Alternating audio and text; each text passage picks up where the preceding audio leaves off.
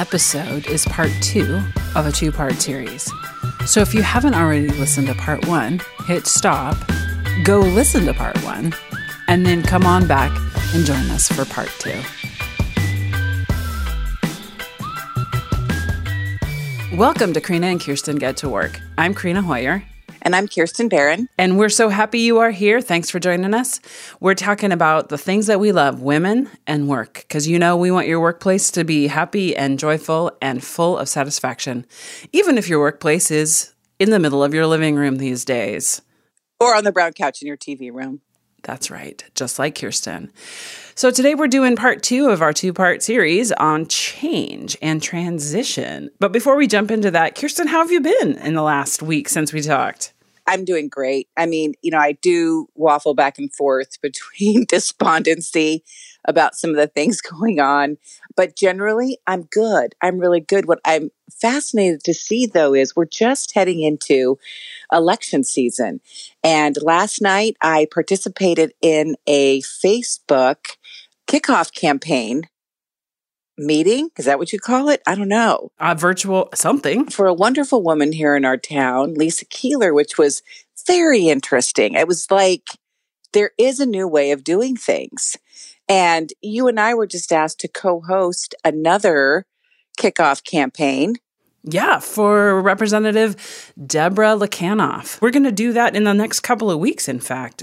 Which is going to be very interesting. How is it that you make these, what are usually in person, exciting, interesting, energetic events? How do you transition to that online? Big challenge. Yeah, except for you and I are so entertaining, I think we'll be fine. and Deb is a phenomenal speaker and legislator. So everyone tune into that. It's coming up on April 30th on Facebook. So follow Deb if you want to listen in. But I think you're right. It is interesting. This whole notion of virtual kickoffs for campaigns is just like one of a million things right now that people are innovating and trying to figure out how to navigate in this ever changing environment. It's totally apropos to our subject. I have to derail us though for one second and tell you the story about Easter. Tell you know I love Easter stories. Since I'm the only person you know who believes in Jesus, you can tell me you can tell me your Easter story. Wait, Easter's not about candy and the and a bunny rabbit. and bunnies. Okay, don't tell my kids. So they're old enough now that we do creative things for some holidays like Easter. And this year I thought I was going to do a scout. I did a scavenger hunt. Treasure. It was a treasure hunt. They're different. So where you know you get a clue and then it takes you to the next clue to the next clue to ultimately find the treasure. And at each clue along the way, I left for my children some chocolate.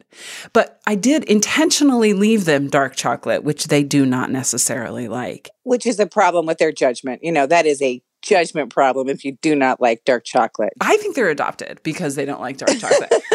so so like by the third clue they're looking at me like oh my god that seriously dark chocolate and in fact i started to get like negative comments about how i mom we all we wanted was reese's peanut butter cups and i swear in my mind i was thinking yeah, I know. And this is all planned to force you guys to just like do so. Anyway, it was all totally planned. And in fact, the treasure at the end of the rainbow was a big bag of Reese's peanut butter cups, the things that they really wanted. But it was hilarious watching my kids squirm, receiving a gift that they didn't really want. And I'm going to tell you. And complaining about it? It didn't go very well. Yeah, it was not the most graceful. It was not the brightest light for them. But honestly, I felt like the greatest mom ever because I was like, yes, got ya. Well, see, here is the problem. I think this whole story, there's two issues with it. One is the children who are not grateful about their chocolate. Entitled. and the other is like, don't they know you? Like, don't they know that you're going to like kind of just yank their chain a little bit? I was like, come on, who's your mother? I know, total prank on a holiday. Isn't that what Easter's all about? Anyway, it was one of those like moments of levity and lightness for us in our family. Well, for me at least. Watching my kids squirm. So lots of uh, change and innovation at my house, including forcing my kids to, you know, be grateful for something that they don't like. that was my way of transitioning us back to the subject at hand, I guess. Oh, we should also mention Kirsten is on the phone. So sound quality is a little bit off because we're honoring the stay at home orders and staying at home and recording in our respective homes. So that was my little public service announcement. Nice, Krina. Thanks. Very nice. So let's let's do this. Let's talk just briefly about what we talked about last episode, just to kind of get ourselves centered for part two, which is what I think is the fun and interesting part of this two part conversation. So, okay, so let's recap what we talked about in our last show before we kind of move into that final phase of innovations. So, what we were talking about in our last show was a very personal journey. You know, when we were talking to people who needed to acknowledge that there there had been a loss, whatever that loss was, or multiple losses, and be okay with that, sit with that, honor your emotions and your feelings, and then kind of move down this path of transitions into the neutral zone and ultimately where we're going to focus today, which is in new beginnings, where innovation happens. But we also recognize that that was sort of a blanket statement. That's a buckshot approach to this. And we weren't able to dig into individualized changes, individualized impacts because everyone is experiencing things differently. Some of our listeners are working harder than ever. Some of our listeners don't have any work. And some of our listeners are members of communities or populations that are impacted significantly, more significantly than others. In fact, we've seen in the news and in reports that, for instance, African American people are dying at a higher rate than other ethnicities or minorities. We're seeing that Latinos and other minorities are being impacted more significantly financially. They run the risk of losing jobs or losing income more so than whites. And so the thing that I think was interest is interesting just kind of sit with as we move through this is that we're all experiencing change and there are people in our communities that are experiencing deeper and more profound change than others. And so when we kind of move into this conversation about innovation, about the things that we can do as a community, about the ways that this pandemic may change how we operate. I think it's important to also hold this information about how there's opportunities to. This has pointed out, this epidemic has brought to the surface again some of our weaknesses as individuals, as a community, how we do things, and show us what the opportunities are. Yes, exactly. And some of those opportunities are to take a hard look at the inequities and do the hard work, take this opportunity to make some change. Yeah. I think that that is the exciting part of this two part series is getting into innovation and change. And one of the things that Krina and I wanted to do in this episode is I say this all the time. The best predictor of the future is the past. And so a little bit of what we're going to do today is to look at the past and what's happened in the past with the pandemic and how that's changed societies. Yeah. Yeah. Okay, so given that, let's talk about just for a moment, let's just review the endings phase. Maybe I'm going back to that because that's where I've been this past week. I've been reviewing the endings phase over and over, over and over. William Bridges, we should we should mention, yeah, also that this is our conversation is based on a on a model developed by a man named William Bridges. We got to give credit where credit is due. Yeah, his wonderful change model based on a lifetime of incredibly interesting academic and personal work. So, anyway, William Bridges. So, the endings, letting go, mourning, loss, especially identifying what you're losing. And what's really interesting too is we had no notice of this really. I mean, people would say we did, but for most of us, I don't really think I foresaw a 5,000 piece puzzle in the middle of my dining room and my almost grown children back home.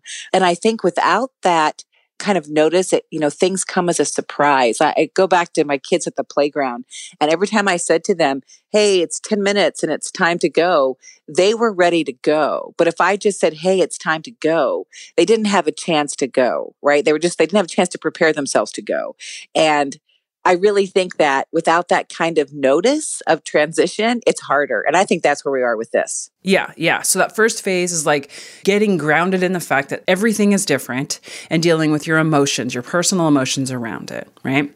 Just like your kids in the playground. Yep. And hopefully, when we do that, we can then move into the neutral zone, the bridges neutral zone, the in between time when you recognize the old is gone. You're not really sure what the new is going to look like. It's still uncomfortable. You may be like me and just be like needing more sleep than you've ever needed before. And be careful. I think for myself, I maybe I'm talking to myself more than anybody else, but this is where folks can get stuck, right? I mean, Krina, I find sometimes that I can just get a little paralyzed. Ultimately, where we want to get as individuals and as a community is into this final phase of that Bridges mentions, the new beginnings, which is a place that totally feels different, where new identities are formed, formed, where new ideas are formed, where we as a community and also as individuals have more energy. We're open to learning, we're open to implementing new things. And, you know, I have to say, in my own life, I feel like I'm finally getting there. You know, after a, a month of stay at home and a month of sort of grieving loss and figuring out the next thing and feeling low energy and really not feeling like I had a direction or a purpose for more than a day or, you know, an hour or two a day, all of a sudden in the last week, I too have felt like, okay, I can do this. I wrote a blog story, I, you know, posted it on my website. We're launching this virtual happy hour for executive directors. It's like the energy is totally different. I feel the possibilities in my own personal life starting to materialize. And that's really where we want, I think, folks to get. Have you had any experience with that too? You know, Krina, it's interesting.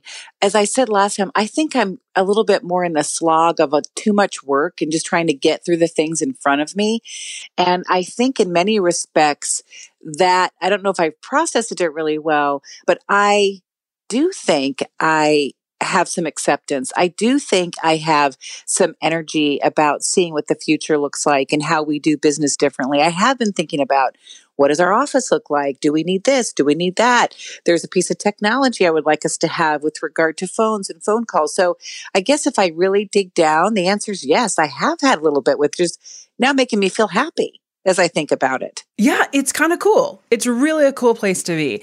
And in fact, people who study and write about bridges say that you just can't fake it. That once you get into this phase, when you find that yourself in this new beginning phase, you'll know it. The energy's different and you can't fake it. And it sounds to me like you're getting there.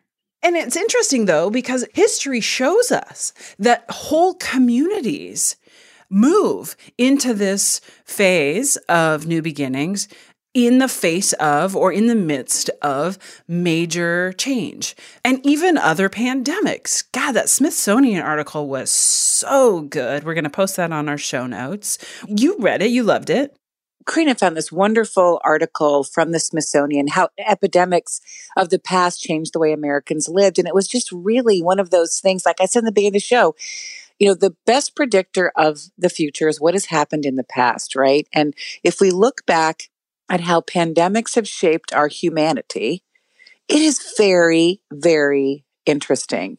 And the one that I think for me was the most like, wow, this is super cool. And it kind of shows a path forward. I like a path forward. So I think all of us know about the Black Plague and just a terrible, terrible death and loss of life and it lasted a really long time and it was really scary and it was just a terrible time. But what I did not know I really understand from a historical perspective is that it kind of led us into the Enlightenment. And what I found most interesting was it changed the way people worked. Because before the Black Plague, people were serfs and they kind of worked for kings or lords or whatever, that whole landowner deal. And after the Black Plague, there was a shortage of labor. And so people who wanted their land to be farmed ended up having to have to pay those people. And so it really was the beginning of you get paid for your labor.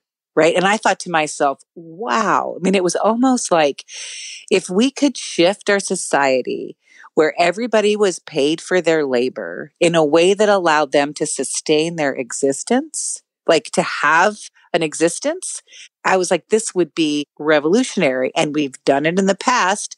Maybe we can do it again, right? So the Black Plague, the Enlightenment, and then folks being paid for their labor. What a concept, right? And other major medical issues have also led to, you know, sort of radical changes, things that we just take for granted. The same article mentions that tuberculosis, typhoid, and cholera were all responsible for really shifting hygiene and water treatment and sewage treatment and even how homes were designed that doctors were sort of prescribing fresh air as one of those things that would help cure you of these things. And so homes started to be designed with windows and porches. Like, are you kidding me? That's just stuff we just take for granted that came about because of because of pandemics. Because of a pandemic. Because of pandemics and learning things and recognizing the things that we did that made us sick. I think this is an opportunity. This one, this particular pandemic is an opportunity for us to look at what makes our souls sick. Like, I think we've begun to have, I mean, we're certainly making medical innovations with this thing. It's great. Our healthcare providers are amazing. But I think this is also an opportunity for the soul. Yeah. And in fact, Sonya Renee Taylor, who is an author and poet, spoken word artist, speaker, she actually is the founder of the Body is Not an Apology movement, which, hello, I can get behind that. Had a beautiful quote. It's been making its way on social media. And, you know, it's a little bit long, but I, I got to read it because it really spoke to me. She says, We will not go back to normal. Normal never was.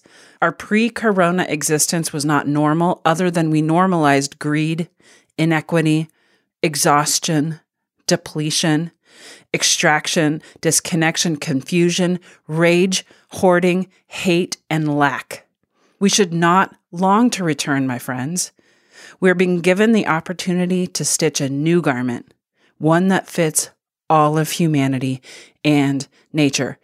I know it makes me all weepy and teary and but this is what I'm talking about. This is an opportunity for us to heal our souls. Exactly. We've seen how crisis and pandemics can catapult a society into the next phase, into the better, into taking a look at the way things were and choosing those that we want to keep and leaving the rest behind.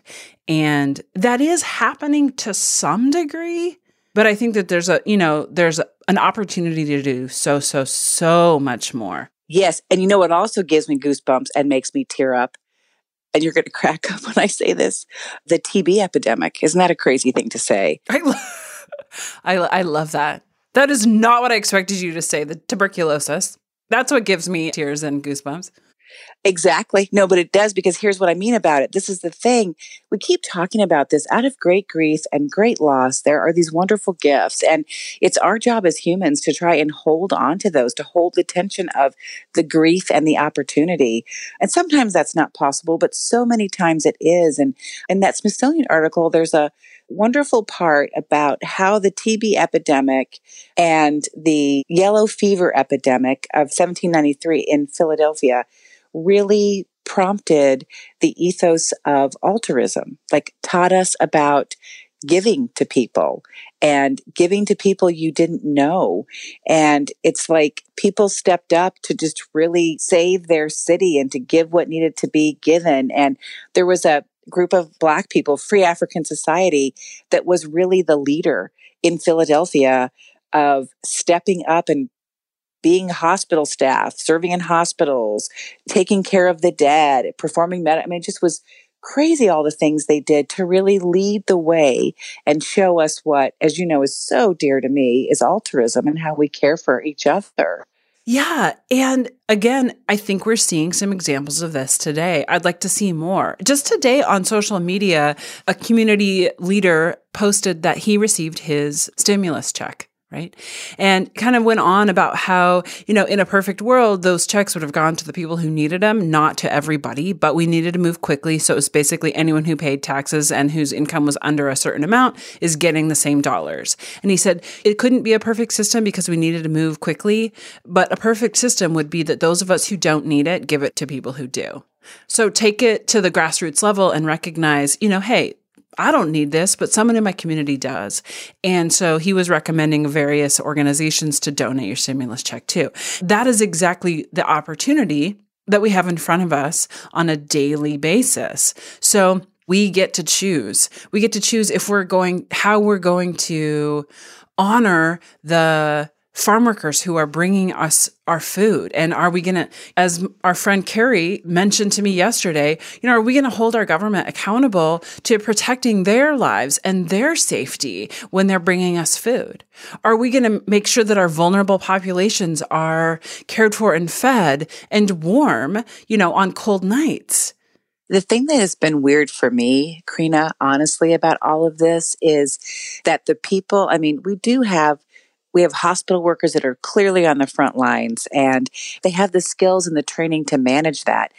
But the other people like who are on the front lines are the people doing the food, whether they're restaurant workers or grocery store workers or even ag, because it's planting season. They're all out planting. what's weird for me is I look at that group of people and they're some of our lowest paid workers. And they don't have the protection, the training, the skills that the folks that are in the hospital. And I just, I look at that and I think that is really messed up. That's the part when I think there's an opportunity. There's an opportunity for change.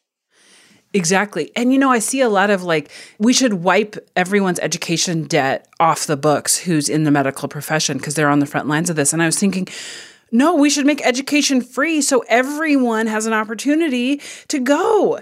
Yeah, I felt the same. When you said I was like at the hour, the same thing. It's like, I think that it's those vulnerable folks that really, it's an opportunity. We now can see it. It's pretty stripped bare one of the things that just cracks me up is like cracks me up in a negative way because if not i would cry is you know for years i've heard oh we can't afford this we can't afford this we can't afford to give people health care we can't afford to do this we can't afford to do that. All of a sudden we can afford to do it right? All of a sudden we can afford to do it. So that was one of the big innovations. I was like wow all of a sudden we're innovating we can afford to do this. So this part of the conversation for me looking at back in history looking at what's beginning to happen in our our own society has been kind of what has been hopeful for me and allowed me to kind of turn myself towards what's possible in the future and less about just how much grief I have over what is going on. Do you know what I mean? Like those kinds of things. But Krina, when you and I were talking smack, we were talking smack and popping off as we often do last night. Last one of the things that we were doing, we were we were giving each other some predictions about what's going to happen.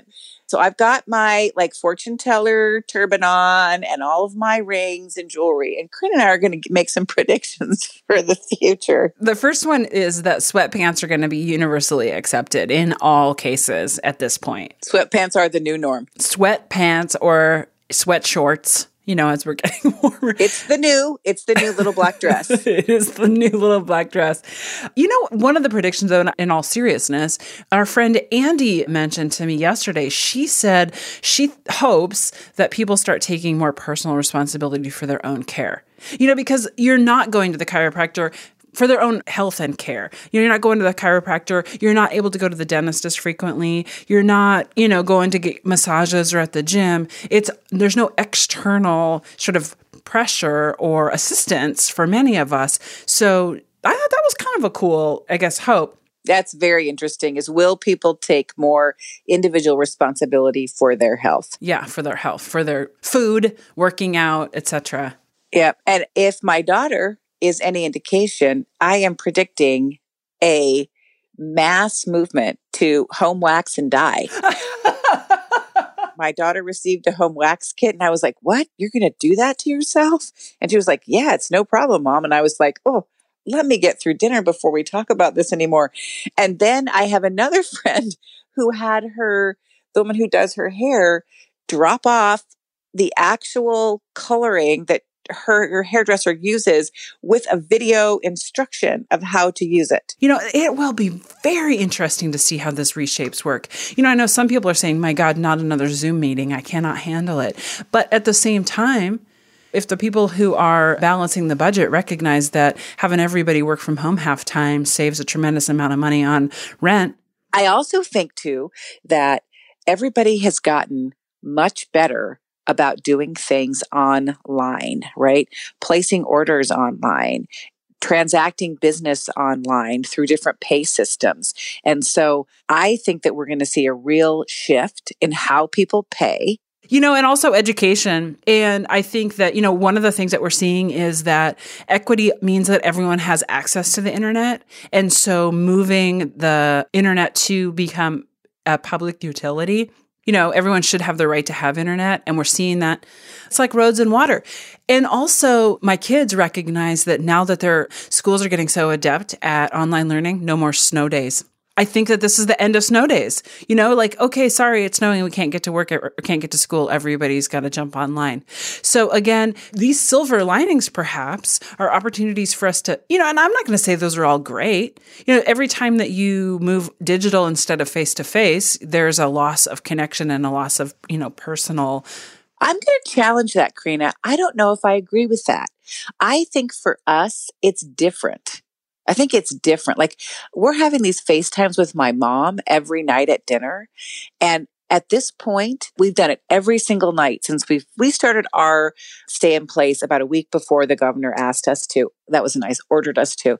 And I'm going to say that it is almost as good as in person. I mean, I can't hug her, but I that's what I kind of I think I mean by this whole part of the show. It's like I do think it might be okay in the future. I think it might be okay to have all your Zoom meetings and in person might be great. Even for schools, it's like maybe you just go to campus for one week, right? Maybe you don't go to campus for the whole semester. It's just an interesting shift. And I also think, okay, this is mine. I know we've been going on for a while here. I have to get to the end of this and going on for a while.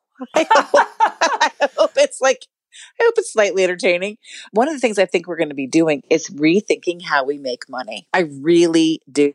A good friend of mine, Lynn, said, she sent this thing around and she said, in hard economic times, you want to dig deep, provide really good service and look for the opportunity to serve your client, right? And so I think that kind of an outlook is going to lead us in to rethink how it is we make money. Where are the profit centers? Where is the value? And I think that's going to be really interesting. And I also am really pressing hard on government because they are doing things faster, quicker, with more innovation right now, candidly, than even the private sector. And they can do it. And I think that's part of my prediction that we, where we started this show, it's election season, it's kickoff season. We all need to get out there and vote and demand that fundamental change to our infrastructure and how our society is structured, right? So I think that government has shown us they can do it. And I'm going to do some pressing on that to get more of that to happen. So that's my prediction is that we're going to be pressing on government to do the things that they need to do. Yeah. And, you know, one final prediction I think that we're also going to see government and others use this as an opportunity to cram their ideas through when we're focusing on other things, when many of people are in the endings phase and just dealing with their emotions and trying to figure out how they're going to get a grip. And I think that, you know, my call to action here is to pay attention to things other than coronavirus, you know, numbers of the day and start to watch, engage in government, engage in decision making, engage in your community and see what is happening. Naomi Klein does a, has a great video online where she talks about how there are times in history, not only where silver linings and innovation happen, but where the ideas that have been laying around for a while get picked up and get taken to the finish line or the goal line because of the crisis, because the crisis creates an opportunity. And I think we're seeing that at the federal level with the rollback of some of these environmental regulations, with the, you know, foreshadowing of getting rid of Social Security, with a lot of things that are going to lead to a less equitable society. And we want to be personally, we want to be moving, we meaning me and all my multiple personalities, want to be moving to a more equitable society. So again, the silver lining is there if we harness it and if we participate. And I just want to, this is like my cautionary tale, right? I have, as I've said before, my good friend Lynn said, if you can't be a good example, be a horrible warning, right? So I love that line. Different Lynn than the first Lynn. Seven years ago, I had breast cancer from which I recovered and have been cancer free for a long, long time. Yay. And I call it my, yay, my baby breast cancer. And the reason I bring that up is I had an opportunity in my life to make a change about how I did things. And I didn't. And so it took me another eight years to make those changes, right? And I knew when it happened, it was an opportunity for a change to change how I treat myself, how I sleep, how I care for myself, how I live in the world. And it took me another eight years to get there. And I think I've pretty much gotten there, but it's been a really long haul. And I think there was an opportunity that I had back then, whether I was scared or I don't know what it was. But I guess my cautionary tale to our dear, dear listeners and our bigger community is let's not lose this opportunity because you know not taking it has a painful cost. You know there's a painful price to pay for that. Yeah. And as sonya said the painful price is continuing that long list of things that we do not want to continue. That is not normal. Do not continue right? Do not continue the abnormal. Do not continue greed inequity exhaustion, depletion, extraction, disconnection, confusion, rage, hoarding, hate, and lack. With that, my friend, are you ready? I'm ready. There's an opportunity, and let's get out there and do it. Yeah, I'm ready to seize the day. Thank you so much for listening, for working, for being with us. Bye. Krina and Kirsten Get to Work is recorded and produced by yours truly, Krina Hoyer and Kirsten Barron. Find all of our episodes anywhere you listen to podcasts. You can also find us on YouTube, Facebook, Twitter, Instagram, on our website, or email us at yougettowork at gmail.com. Thanks, Thanks for, for listening.